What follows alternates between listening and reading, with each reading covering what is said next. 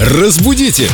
Далее! Очень необычный вопрос прислала Ольга. Доброе утро, Юля. Доброе утро. Как правильнее, покоцанный или подсоканный, то есть имеющий механическое повреждение? Имеют ли вообще эти слова право на существование? Вот подсоканный я вообще никогда не Да, Ничего себе, это подсоканный, слушание конечно. уж там Но, во-первых, ни покоцанного, ни подсоканного в словаре нет. Далее мы смотрим, перепроверяем на всякий случай глагольные формы, откуда пришли вот покоцанный, подсоканный.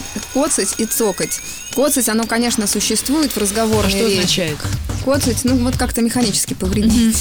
Цокать, но это разговорное, да, оно в словарях даже не фиксируется. Цокать тоже существует, но это вот лошадь цокает копытами. Или каблуки там цокают по асфальту. Поэтому подсоканный Повредить никак, каблуками. никак не может. Да, поэтому подсоканный в- в плане там механически поврежденный, конечно, быть не То есть может. это все словотворчество народное. Н- Ну да, да и покоцанный, по сути дела, это очень разговорный В общем, вариант. лет через 200, может быть, покоцанный станет нормативным, а пока... Ой, я надеюсь, что нет.